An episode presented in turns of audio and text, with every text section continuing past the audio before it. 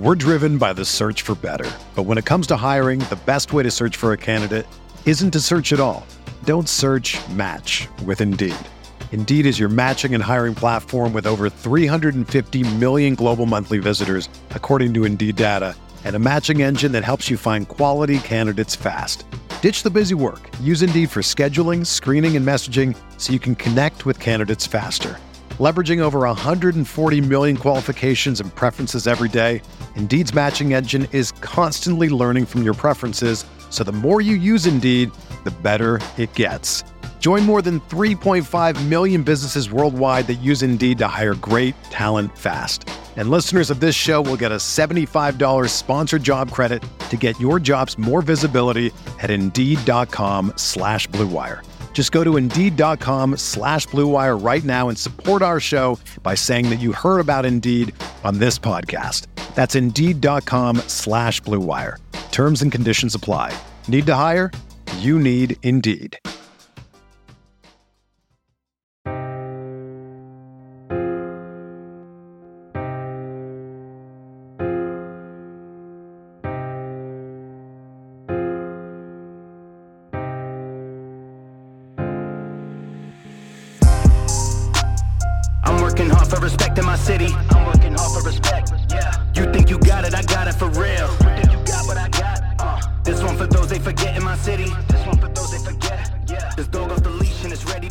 Double, back to back finish you, man. episodes. Got him in here. Uh, I want to get right into this. Uh, first of all, hello. Hello. Started with that. Jesus It's okay. I'm out of control. Man. It's all right, I'm out of man. We're, we're, we're recording. Seen you two days ago. Yeah. Very, very pleasant surprise on the pitch. we got some. Uh, we're playing soccer on Mondays, and uh, dude, I gotta say, bro, like I feel like I'm in pretty good shape, like cardio wise with jujitsu and the wrestling, and I, I try to run like 10 miles a week. Mm-hmm. Bro, every cardio to every sport is so fucking different. Yeah, nothing compares to soccer. Bro, soccer it's like nonstop sprints. Yeah. Like throughout, you know, and I, and and that and we so we play six on six. It's co-ed. Mm-hmm. Got to have two girls on on the field at all times. We probably have the best girls in the league. It's the guys that let us down. it's the guys that let Wait, us down. Wait, isn't it seven on seven? Or am I well, blanking? seven on seven with the goal. Oh, yeah, six yeah. on the field. Right, got you. And uh, dude, you're just like, and it's hot and it's humid Mm-hmm. and you're running around and it's like, damn, bro, just constant sprints. It's like you, you you clear the ball out, you did your defensive work. It's like, oh great, we gotta get on the counter. Then you lose possession. Oh, I gotta get in position. It's just, Yeah. it's always a responsibility. You're like, fuck, man. That's You- why those throw-ins and set pieces take them. Yeah, man. Yeah, for sure. But yo, I got you on because it's a division. We're doing the division preview throughout the summer. Uh, I did the AFC West last week. If you guys haven't checked that out, that's with Kenny King. We had some issues on the Zoom. That's why there was no video for that. Mm-hmm. But for this one, the NFC South, I like asking the people that I have on for these just overall, not not a storyline because that's one of the four Yeah. topics that we cover. How do you feel about this division as a whole? As of right now, it's I think up there with the NFC North as the most one-side division. There's in a notorious division where there used to be a lot of parity. There was once upon a time where a, a team couldn't win division two times in a row until the Panthers did it between 2013 and 15. That was like the prime Ron Rivera, Cam Newton days. But from when it first formed Yeah. until then, there was never a repeat No, champion. even when a team won a Super Bowl like the Bucks or a team went to the Super Bowl, well, Falcons were later on, but like, or uh, for instance, the Saints in 09 won the Super Bowl, then the next year they didn't win the division. Like it was just always so unpredictable. But now, even though uh, last year was their first year winning division quite some time, because remember the Bucks Super Bowl year they were the fifth seed, Right, they were the wild card because Yeah. they lost twice to the Saints Right. and they beat them in the playoff right? game. And the Saints beat them twice again last year, which crazy how Dennis Allen has Tom Brady's number like that. But I think you just look at the rosters; it's Tampa Bay, and then you know New Orleans is creeping around, and Atlanta and Carolina are in rebuilding, soul searching mode. Yeah, so the Bucks, uh, the Bucks entering last year were minus two hundred to win the divisions. The division, I should say. There was only one team that had bigger odds for them to win the division, and it was the Buffalo Bills at the time going into the season. Um, now they are minus three hundred, so just a little bit more of a favorite. I'm shocked that's not higher. Yeah, I'm I'm blown away. Like I hate using the L word in sports and sports betting like a lock, but I'll be sh- like shocked if they don't win the South Division. It would be catastrophic. There would be like five major injuries. You need to have a Baltimore Ravens of last year's season where you miss like 22 starters go down and, and Jameis has to play like an MVP level somehow. It needs to be something ridiculous for them not to win this division. But that, I kind of feel the same way, man. I, I think it's it's one team's to to lose. And what's fascinating because it's the NFC, I feel as if the Saints could be a playoff team if mm-hmm. Jameis comes back as a wild card.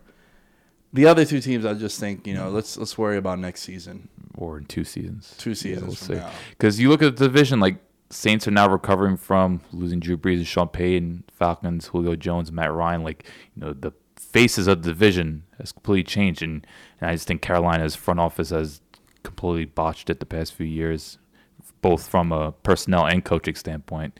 Because I don't think there's a coach with uh, odds for first fire coach than Matt Rhule. He's a favorite by like Yeah. th- he's a three to one favorite. And I don't know who else would be up there. So it's just the, the, the teams in this division have taken some severe hits while Tampa Bay, at first we thought maybe was going to take a major hit, just reloaded, and then I thought was one of the biggest winners in the offseason. Not just because they got Brady back, but they made some pretty savvy moves. Well, I want to open up with addition, mm-hmm. and I don't know if this is going to be a weird one for you, but this is a guy that you know pretty well. I love Russell Gage going to the Bucks. Mm-hmm. He's a slot receiver. We know about Brady's rapport with the slot receiver. Mm-hmm. He's very reliable. I think he was like top five in the NFL in third down conversions last year. That set up first downs. Yeah. Um, I want to get your thoughts on him just as a player, but let me finish this real quick.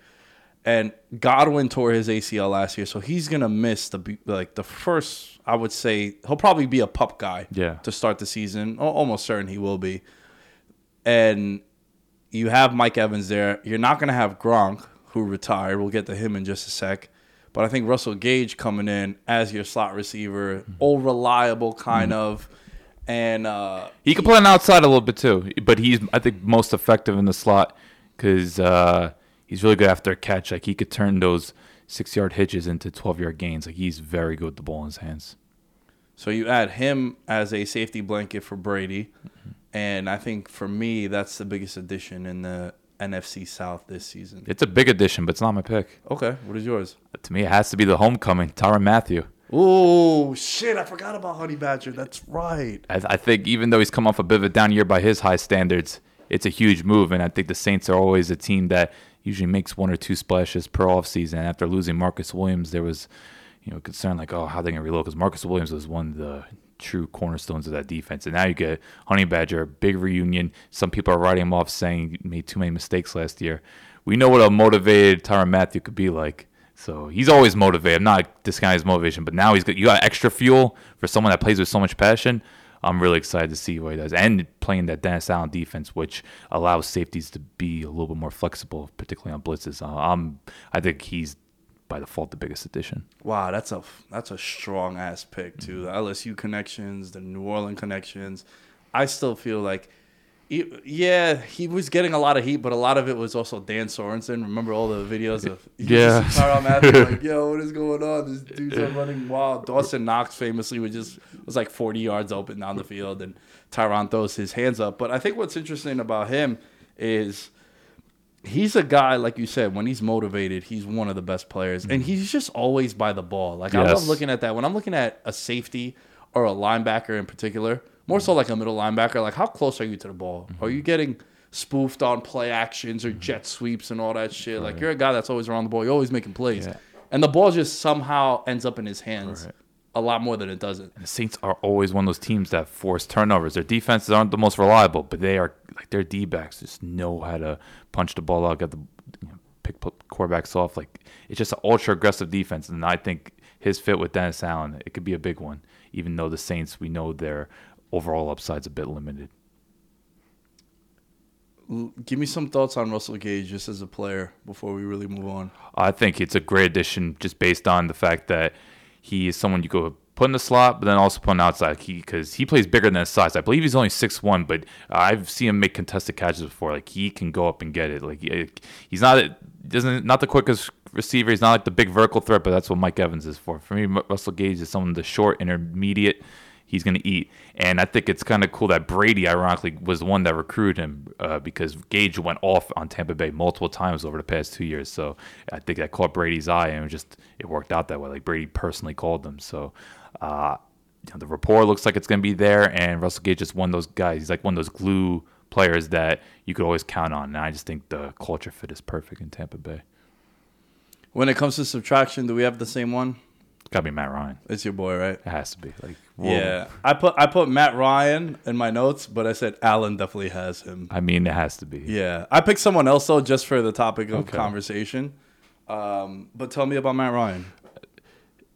quarterback since 2008, fr- greatest player in franchise history, probably. Uh, just ultra dependable, just someone that, regardless of how bad the roster is, he was someone that you know for the most part would deliver. Like Matt Ryan pretty much carried them to seven games. Like you look at the roster last year, it was Matt Ryan, Kyle Pitts, Grady Jarrett, AJ Terrell. You know, Chris Lindstrom, damn good right guard, but besides that, that roster was bare. And Matt Ryan, there was a couple games where he literally couldn't have played better. Like I remember, never forget the game against New Orleans that you know actually gave me some. I know. Um, sorry, Cordarrelle Patterson. Cannot forget Cordarrelle Patterson. Shame on me. Cannot forget Cordarrelle. But Matt Ryan for most, I thought what had his best year since probably 2018, and I think for the Falcons, you know, for him to be gone and then you know them replacing Mario, it's just a, there's no replacing Matt Ryan like that. So Especially, I think the stability, right? And he was yeah. a hell of a player too. And now you just leave the door open for so much uncertainty at a position where he provided so much certainty. right, Like you know how I feel about what a franchise quarterback Uh-huh. is. Matt Ryan checks all the boxes. on such a flawed roster too. Yeah, but I'm talking about for me what I define as a franchise quarterback, especially when I take him in the first round. He's a top five pick. I want for the next decade plus, for as long as he's there, I'm not spending a first or second day pick on that position. Mm-hmm. Let me take someone in the fifth, sixth round and just have depth. I get it, but to me. Yeah, he didn't win a Super Bowl. No shit. A lot of people don't win Super Bowls. Yeah. Right? But he had an MVP season. He was considered one of the most reliable guys. He was always he put up good numbers. The team was competitive, with the exception of what, like three, four seasons during his Yeah, tenure. the past few years. Yeah, well, besides towards the tail yeah, end, yeah. But I'm talking about like you know the Mike Smith heyday Yes, too, conference da- championship yeah, games. yeah. Mm. There were they would have bye weeks. Like to me, he was the epitome of a franchise quarterback. Mm-hmm. And now you got Mariota coming in, who you know he's a gatekeeper, Yeah. right? If that, he's a bridge guy, which you don't even have one now. You got to see what happens with uh. Ridder. D- Desmond Ridder, and we see right. But to me, like Matt Ryan is definitely the biggest subtraction. Mm-hmm. I though I picked Gronk. Mm-hmm. Cause dude, there were some games last year where like Gronk would come out to play, and it would be like, oh shit, Gronk is still the best tight end in the league. Just down the seam, bang. Yeah, and just like so, the numbers with Brady having him in and out of the lineup are like mm-hmm. drastic, right? Mm-hmm. It's very like it's still Brady's still amazing. Let's not get it twisted, but it's like, oh shit, Gronk is such a reliable piece for him inside the red zone. You go to the time that they were together in with Tampa Bay, they had the big. Anytime it was a big game feel, Gronk always showed up, and you mm-hmm. knew Brady was going to go to him. Whether it was a playoff game, whether it was a Super Bowl, he scores two touchdowns. Like, there's it's his guy, it's his main guy, and him not being there, I think it leaves a big hole in something where it's just like, all right, all right, Gronk is there. You know what I mean? Like that mm-hmm. sigh of relief for Brady. I think Right. is massive. Yeah, no, it, he's just one of the most dependable tight ends ever, and like particularly in the red zone, like he is uncoverable. You have him and Mike Evans in the red zone, and you pick your poison. Put you on the spot. Best tight end of all time? Yes, Yeah, right? Yeah, I got it. I just think he's just dominance wise. Like he might not have the longevity of say Tony Gonzalez, but I think Gronk put more fear into defenses, and you really had a game plan for him. And even when you did game plan for him, he probably would still put up eight one hundred. Man, he was such a Yeah, hell of a blocker too. Let's give him. you know, Yeah, he yeah, made a difference in that run game. Yeah, man. Fuck, I remember those some of those videos were just bulldozing like. Colt DBs and Yeah, we even talk about after the catch too. Like Gronk after catch. bro. Oof. And what about all the years where he would miss time because people would like start diving at his knees and blow out knees and That that and was the worst. But like, what can you know? But still would be a problem even Uh-huh. coming back after all these injuries. Yeah, he's just- had how I, I lost count how many surgeries he's had. He's had so many, bro. Hence why you know he's retired before. Now he's retired again. Yeah. Yeah.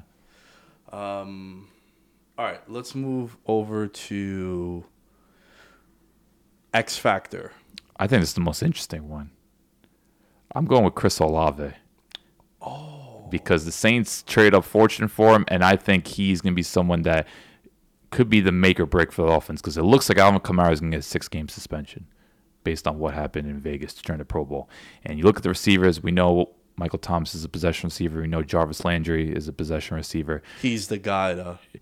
And look who the quarterback is. To me, it's going to be a weird adjustment for Jameis Winston when he's asked to throw eight, 10 yard slants to Landry and Thomas when in reality he wants to push the ball downfield as much as possible. So that transition is going to be fascinating to watch in New Orleans, especially given you know the first year without Sean Payton. And it just uh, to me Olave has to be that at least that deep threat, someone that defenses have to account for because I think that's how Winston is most comfortable. Even though Winston will have to start playing to the strengths of both Thomas and Landry, given that you know who they are, those players are going to command targets. But if the Saints' offense is really going to go, like if they're going to win ten games, Olave has to be a difference maker. I feel like they haven't had a guy like that since.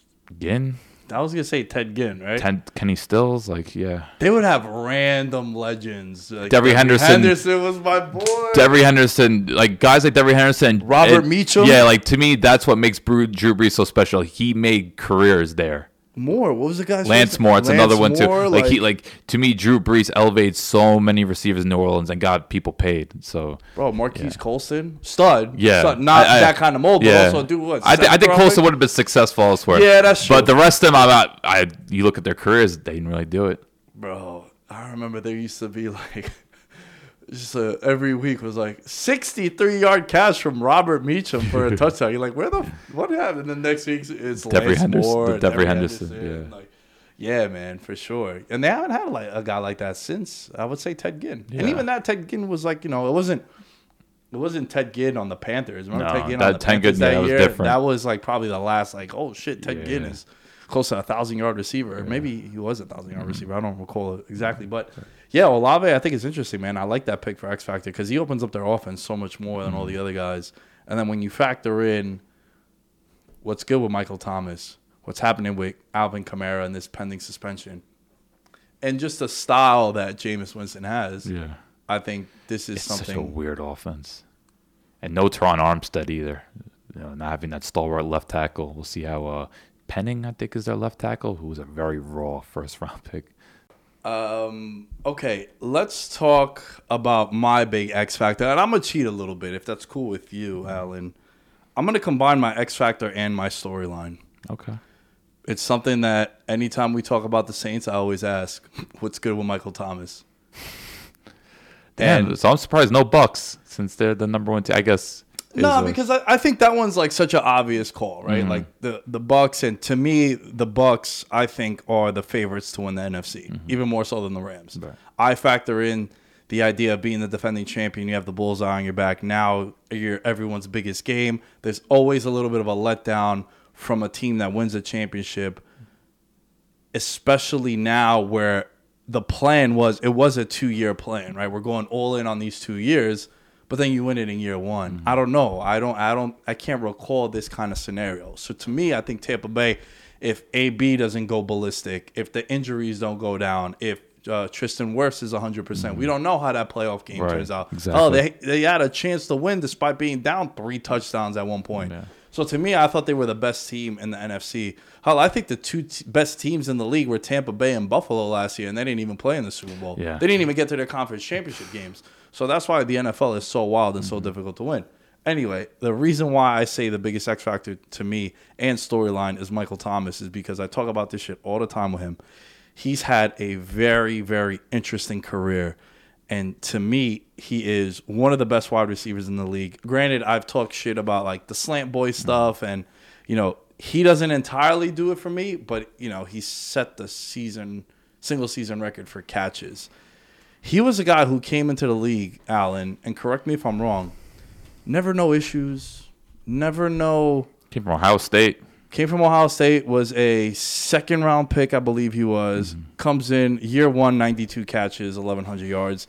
Year two, 104 catches, 1,200 yards. Year three, 125 catches, 1,400 yards. Year four, 2019, age 26, 149 catches, NFL record, 1,725 yards. Then he gets paid. And then from there, it's like, we haven't seen this dude in a year and a half, a, a season and a half. because he plays only five games. 2020 is when the injury started. But then it also started like there was the beef with Drew Brees at 1st Mm-hmm. with uh, Drew Brees' comments about I, I think it was during the George Floyd thing. Yeah. Yeah, and, I mean, the whole locker room was pissed. the whole locker, So, yeah, absolutely. It wasn't yeah. just Michael Thomas. You're right. Yeah. I don't want to just throw it all on Michael Thomas, and rightfully so. Mm-hmm. It was like a read the room, Drew. Yeah. You could read a four, three four defense, like you know what I mean. But you couldn't read the room there. But to me, it was just he's had a weird career because he came in quiet, all about his business, productive, team first, gets money and gets like a big bag. Got like a mm-hmm. hundred million mm-hmm. dollars. I think it was like sixty million guaranteed. And then yeah, the injuries started piling up. But then it was sort of like Kawhi Leonard in the NBA, how like no one knew what was good with him. He wouldn't talk to the medical staff, wouldn't talk to the team, and people were just like, "Yeah, we don't know what's happening with him." It's like, how? He's, he's your best offensive player. I mean, a lot, I think he needs to take accountability for it, though. Like to me, you know, both sides just completely misjudged the injury. The fact that he didn't get that surgery in what was it, June or July, and then pretty much cost him the year. Mm-hmm. It just nothing made sense of it. Like, why was the surgery three months delayed and then it ended up costing the season? So that was a really murky situation. But I, I don't know. It's just you look at his stats, like everything correlates with Drew Brees because when even I want to say 2020 played like maybe eight games. Ironically, the two games I think he had 100 yard games was hilariously enough against the Falcons. And like Ta Taysom Hill was one. I think the QB won those games, if not both.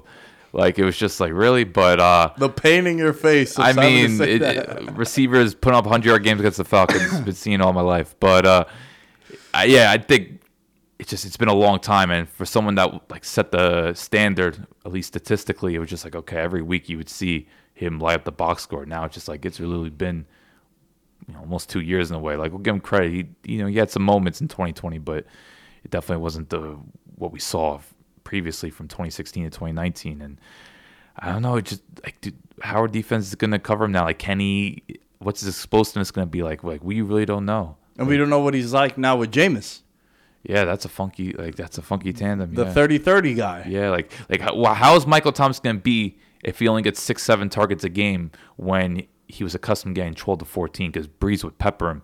Now there might be games where he only gets six seven targets, and with him as receiver, he might struggle to get fifty yards, and that's gonna knock him down. So I wonder like. And then we all know the Sean Payton factor, so there's a lot of mystery there. I'm totally with you on that. Like, you know, can he prove to be a bigger influence than maybe outside box scores. His numbers are going to take a hit. There's no doubt about it in this offense. But can he at least command double teams or open things up for Olave and Landry, et cetera? You know, that'll be something to watch. So my my storyline is what's good with Michael Thomas. The reason why he's my X factor is because if he could be just a whole shit number 13 is there. Mm-hmm. Let's shift over our covers. Let's keep an eye out. Let's, you know, the Yeah. Does he strike fear? Yeah, That w is to be determined. I don't think so, but we'll Because then, what's that going to do for Olave? Mm-hmm. What's that going to do for Kamara out the backfield? What's that going to do for Landry? Also, another guy we got to mention goes back home to LSU, Mm-hmm. right? Goes back to New Orleans to play with the Saints. So to me, I think Michael Thomas is a massive storyline and X factor. That's why I combined it. I usually don't like Mm-hmm. doing that, but it, it's kind of on brand with me to mention this because I've been talking. Anytime we talk about the Saints, it's like, Yeah. yo, it's good. Like you know, it, it wasn't that long ago where he was a, the top receiver in the league, arguably, or he was in that. he was in discussion with with uh, Adams and Hopkins. And Julio, remember Yeah. at the time, Yeah, Julio 20 was in 2018, that too. 2019, Yeah. yeah. So to me, it's just weird. He's had a weird career, man. He's had a mm-hmm. weird career because you look at the start of it, you're like, holy shit, this guy's gonna shatter so many Yeah. records. Yeah, at this point, he just needs to prove he could do it without Brees and Payton because it, it does seem heavily influenced by that. Since target data is, became available in 1992, Michael Thomas has the best catch percentage in a 1500 yard season. Mm-hmm. This guy was like, you know, he mm-hmm. Automatic. 185 targets, bro. He had that year.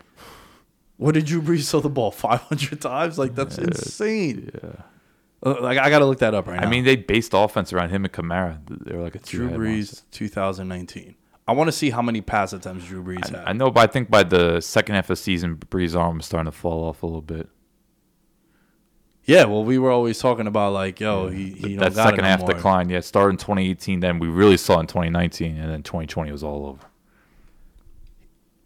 Dude, 185 targets is steep, bro. Especially when Drew Brees. That, hold on, that's I like got it right here. 16 a game. Forget 12 to 14. That was like 16 a game. Yo, did he miss time in 2019?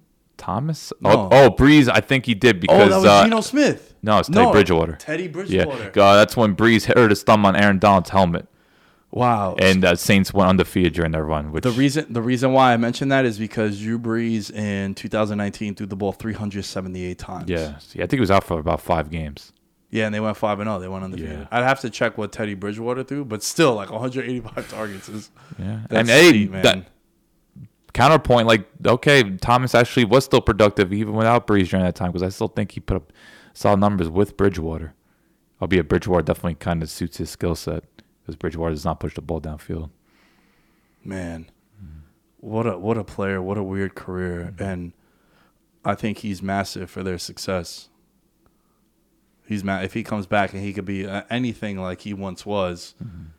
and it's hard, right? Because we haven't seen him in so long. It's hard for you to come back and then be that player still. Yeah. especially you're older now. You had the injuries in the beginning. You didn't have them. Because think about this: the last time he played, he didn't have a catch. It was against the Bucks in a divisional round game. They completely shut him out, and that was the end of Drew Brees' career in New Orleans. Right. Yeah, which pretty much ended their Super Bowl. The window. era, yeah. Yo, are they like the biggest what if team? Saints, because they've had so many opportunities. And they've had some like yeah, we uh, we've take- talked about this. Yeah, take the machete to the heart and turn that shit losses. I think like in terms of like a era, they would. I don't know about one year because we've had a couple one years, but I think era wise, yeah, they would have to be the biggest what if because you look at you know we know about the Rams game, the Vikings, the Vikings game, yeah, shortly after. Yeah, the only game where I thought they got really outplayed in was that second Vikings game. But remember, they were like 11 point favorites. That Vikings team was like a pretty weak six seed. And and I just feel like when you go to New Orleans, when in the playoffs, it's like, all right, the Saints are playing home. They're going to win this game. As long as the crowd is obviously there. Wasn't Yeah. there when Tampa beat them. Right, right, And just right. for like them to lose to Kirk Cousins in the dome, it was like, really? So. Kyle Rudolph. Yeah, I, I remember people saying it was a push off. I'm like, man, well, come on, man. We know those fades are always 50 50. Can I give you another what if team? The Steelers.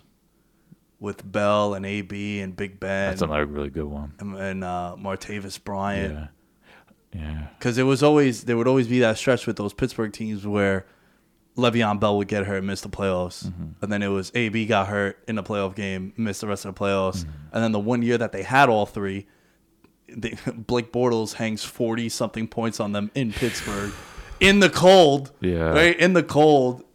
It's AB puts like eight for one sixty and two touchdowns on uh, Jalen Ramsey And AJ Bouye. AJ Bouye. yeah. It's like, wow, someone finally got at the Jaguars defense and they still lost. They still lost, bro. Yeah. Uh, let's end it with your storyline. I ah, man, this is kind of a lame duck answer, but I just feel like Tampa Bay has to be the storyline. I'm just wondering if Tampa Bay is going to get the one seed. Can they be that dominant team that we're all expecting? Because Tampa Bay has yet to get the one seed while Brady's been there. I know it didn't affect them last year, and you know, 2020 didn't affect anybody. But I, I do wonder if they don't get the one seed and say have to play a Green Bay or even have to play the Rams.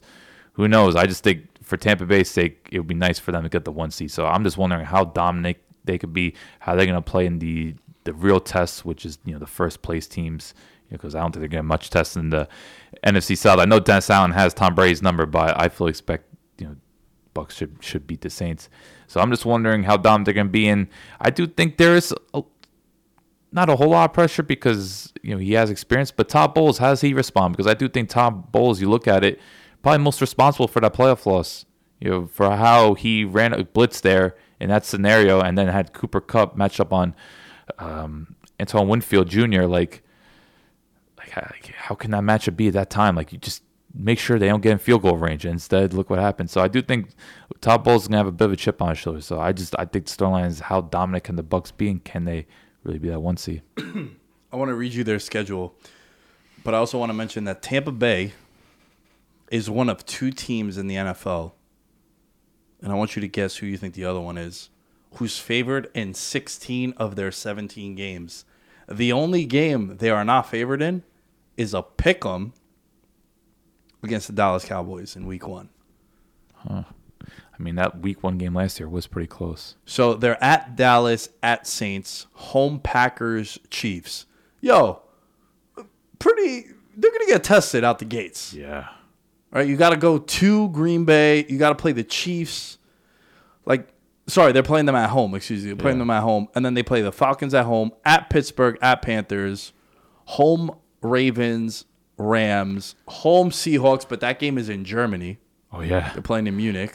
Bye week at Browns, Saints at Niners, home Bengals, at Cardinals, home Panthers. Wow, this is a Falcons. very tough schedule. All right, maybe not gonna be quite as dominant. I know. Wow, they have to play the Chiefs and the Ravens. Oh man, they they got a tough. and the Bengals. yeah, the uh, whole AFC North. Yeah, yeah, yeah. But the fact that uh they got the Chiefs after that. Oh man. Oof. It's an interesting schedule, Yeah. man, the layout of it. But they have stretches where they have three straight home games, then three straight home games, one of them being in, in, Germany. Germany, yeah. And then after the bye week, week 12, it's away, home, away, home, away, home, away, home, the rest of the way. So, you know, the schedule, it's projected wise, like the spreads, they're favored in all but one game. Yeah. And that game is a pick 'em too. It also So- does help they play Green Bay early because I think Green Bay. you want to play them early as They- opposed, they're especially adjusting it. now with how Yeah. like Davante, They have to adjust. MVS, and all this shit. So, all right, man, this was fun. Thank you for your time as always. Is there anything you need to plug, promote? Uh This is the end of the episode. I should- yeah. Uh, I wish I could announce it right now, but I can't. So Okay. yeah, I'm going to keep quiet. Always these, these secrets. I wish I could. Nah, nah, I get it, man. I get it. I'm in that in that boat too. But what's your social media? Uh, Allen Strk, A L L E N S T R K. veteransminimum.com is where you can find everything for this show. Go and check out the shop on there. We have the uh, summer summer hat line, I guess we could call it. We got some hats on there for sale. If you guys want to support the show, there's the Patreon, the YouTube, everything you can find on there. Veteransminimum.com. You can find me at Nick Day 10 on social media, and we will catch you guys While I'm in the cup next time. property mm. bills. Got it.